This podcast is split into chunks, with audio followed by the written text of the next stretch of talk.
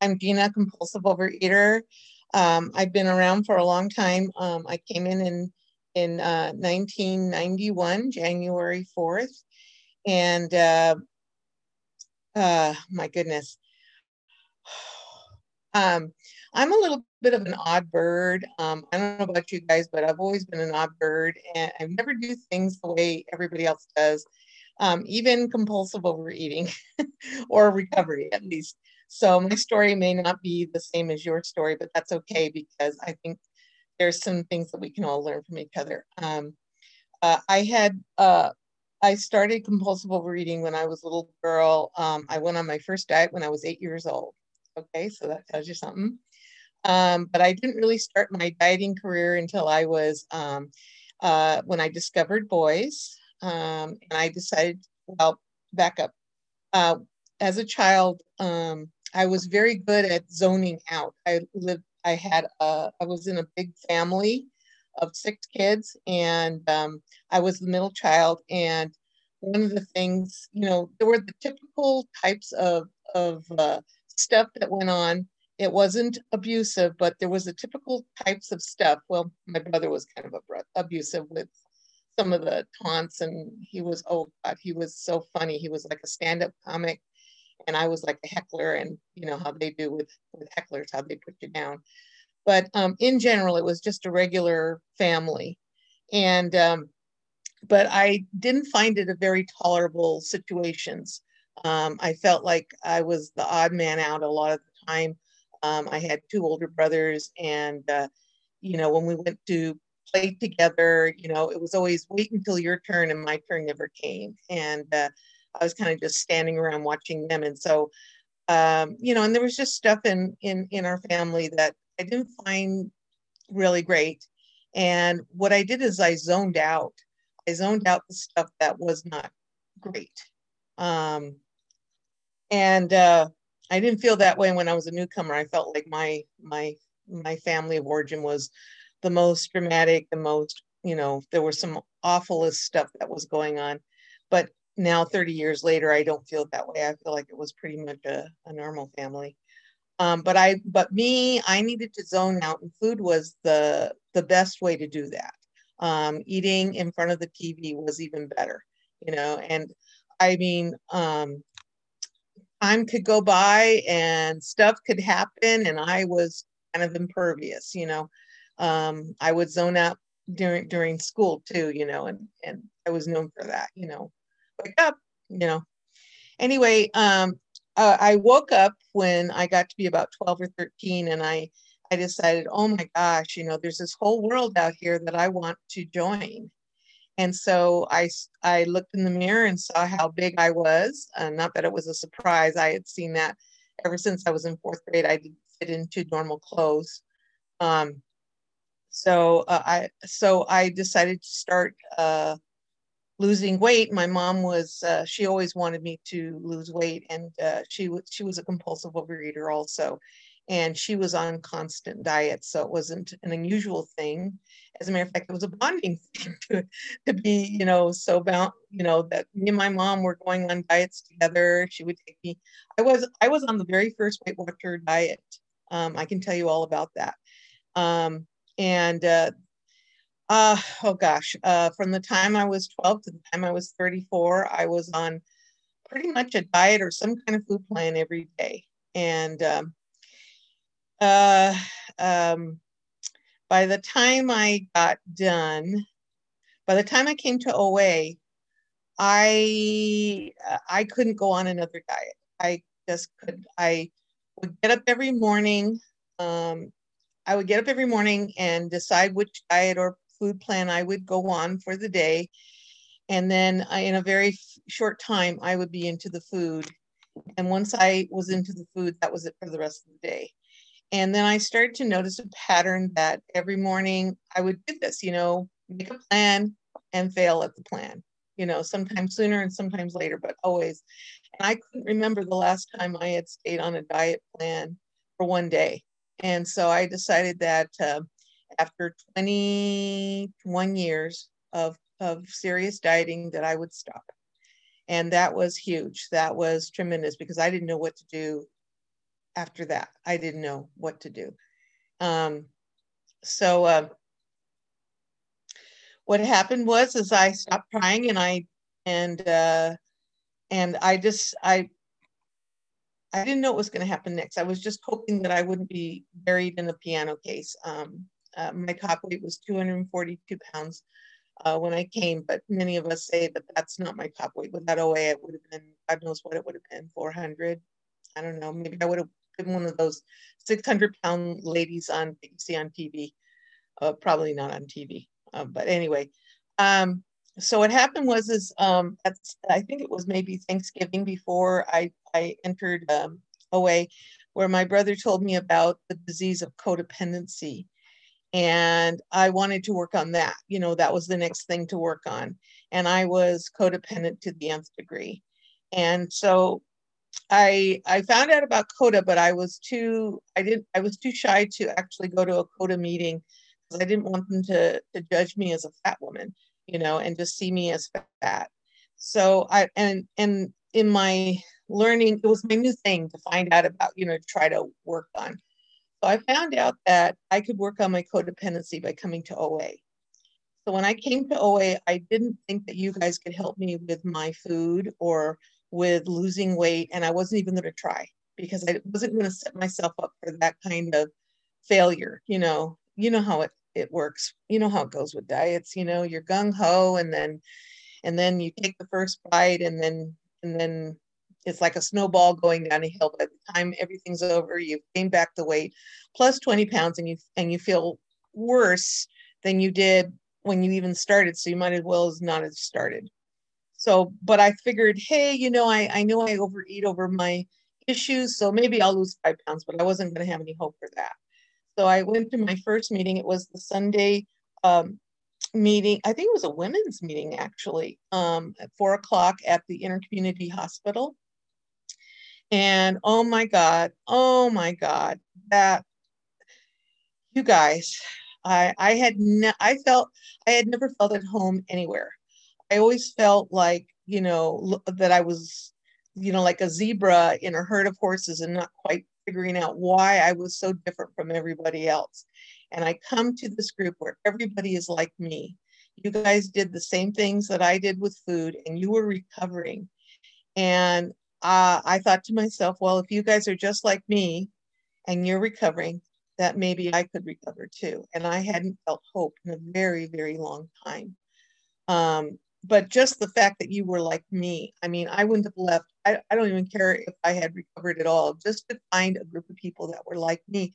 And you were sharing what you really felt like. And I, in the regular world, nobody shared what they were really like. You know, they, you always had to have this facade of what the me, you know, like what you saw on TV and in commercials, and you had to be, you know, fit into that mold. And if you didn't, you kept your mouth shut, you know, and, and uh, well my mom told me how to keep my mouth shut because i was always sharing you know about you know about my stuff because i didn't know what to do with it so um you know you guys told me from the beginning why i was the way i was you know i i was totally confused you know i didn't understand why i i reacted the way i did how i was so different from everybody else and you guys explained to me that when you compulsively overeat, you stop growing up emotionally, you know, because you stop feeling your feelings, you know, you stop growing up. So here I was, a 34 year old woman, and emotionally only maybe six or seven years old. And that made perfect sense why I needed food to anesthetize me to, you know, dull the pain from getting from point A to point B, you know, and and on and on and on, points, you know, B to point C, um, you know, during the day. And, you know, that made perfect sense. And I couldn't believe it. My first meeting, I was like, wow, you know, this is like, I felt like I had stumbled into a secret society of, of wizards, you know, that knew everything, you know.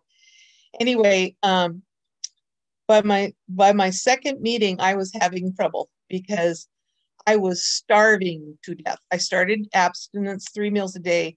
I, I didn't I didn't attain it. I just tried to eat three meals with with nothing in between and it was really difficult um, i was trying not to eat over my feelings but this terrible phenomena happened where I was starving to death. Um, my first sponsor told me that you know I, I didn't know what my my food plan was going to be because after being on diets for 21 years, I had no desire to measure to measure or weigh or to be on any kind of food plan. And i didn't know how i was going to be abstinent if i didn't have some kind of food plan.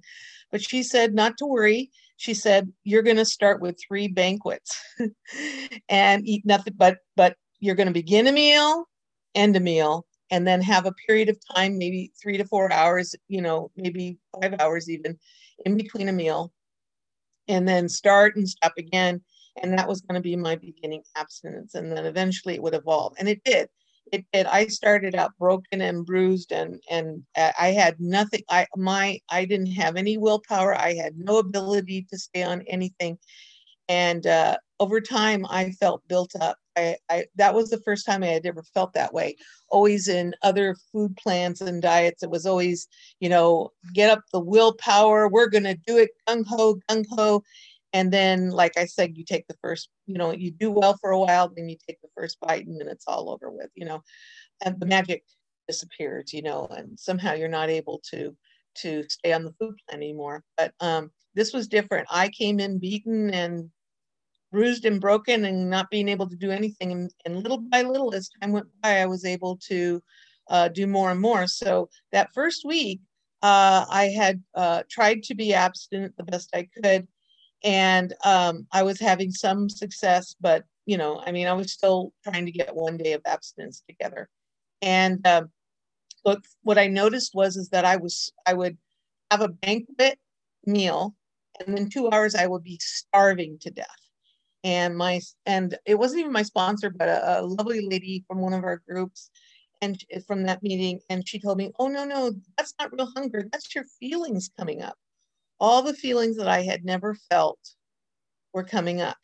And that's why all those diet plans failed because they didn't give me any tools for dealing with life or my feelings. And you guys did. You guys taught me how to to deal with it. I uh, I started the fourth step.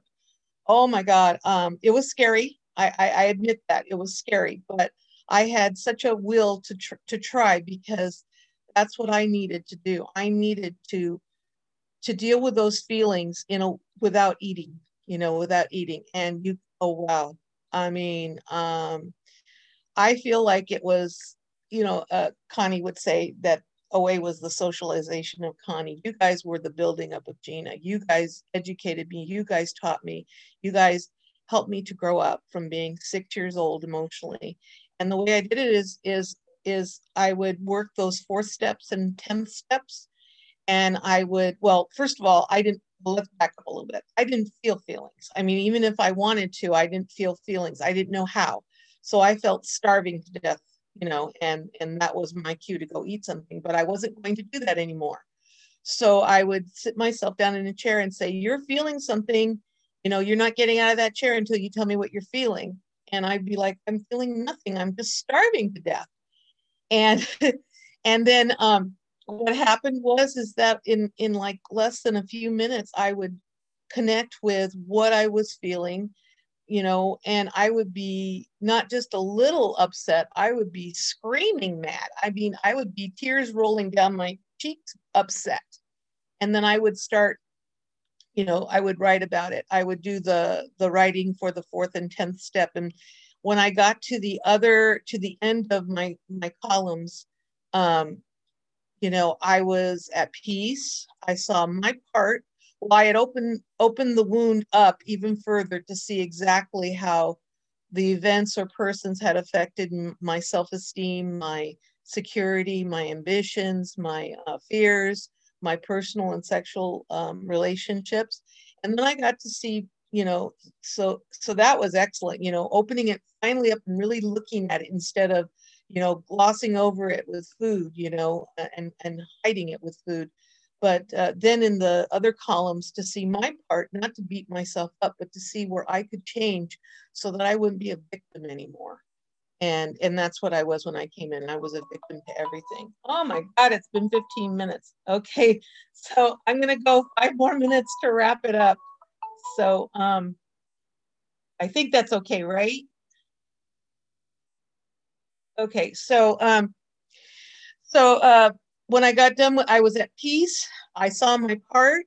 I could see where I needed to change or could change, you know, and um, I got better and better over time. And um, it got to a, I got to a point, you know, 30 years later, um, I, I like myself. Uh, I'm at peace with myself. Um, I'm one among many, not less than or greater than. I have discipline in my life. Um, I'm learning. What I'm learning right now is um, it was really good. This uh, this uh, particular page, you know, talking about uh, having asking God for the willingness to take the the um, to take the the action to do, you know, action. That's that's what I really have needed all this time. Um, today, I have to take I have to have the willingness to take the action to take a sick cat to the um, emergency hospital, and that is very difficult for me. Um, but I've already put that in God's hands, and I'm learning to let God be in charge of the results. That's what I'm learning um, because I'm good at, well, in certain things, I'm good at taking the action. Uh, and uh, then I take responsibility for the results, and then I hit my head against the wall when they're not the results I want them to be. So I'm learning to let the results fall. I put it in God's hands. I do the footwork in front of me, and then whatever the results are, that's God's business and not my business. And and that's a long time coming. Um, I'm also still learning um, new new behaviors, or sometimes I learn them over. So yesterday, um, so I've been learning to um, when I uh, I made salmon for dinner um, uh, two nights ago, and uh, I'm I gave myself a smaller portion of that salmon, you know, the size that it needed to be, like the deck of cards, they say. And I was I was uh, I I was uh, learning to not eat to I I didn't eat to a certain fullness, and I was really happy with that. But where I made my mistake was that because the next day I had leftover salmon, and I decided to have that, and it was a little bit more than I needed. And I'm learning that if a leftover is bigger than you know it needs to be that you can throw out the rest of the leftover. You don't have to consume that part of the leftover. So even after 30 years i'm learning and i'm getting better. And i, I have a saying in this program that um, as bad as it was and it was it was bad um, before i came into program um, i i had no solutions. I had nothing in my bag of tricks to cope with life um, and life and our our disease is progressive. So um, my pain and my suffering was progressive, and things just as I would say, things can't get worse than this. They always would, and especially with relationships, um, and my relationship with myself. But after joining joining OA and recovering, it's cumulative. You know, recovery is cumulative too, and things have gotten better and better. And just as I say to myself, "Wow, things can't get better than this. They always do. And so I just want to say to the newcomers, keep coming back. This program has saved my life.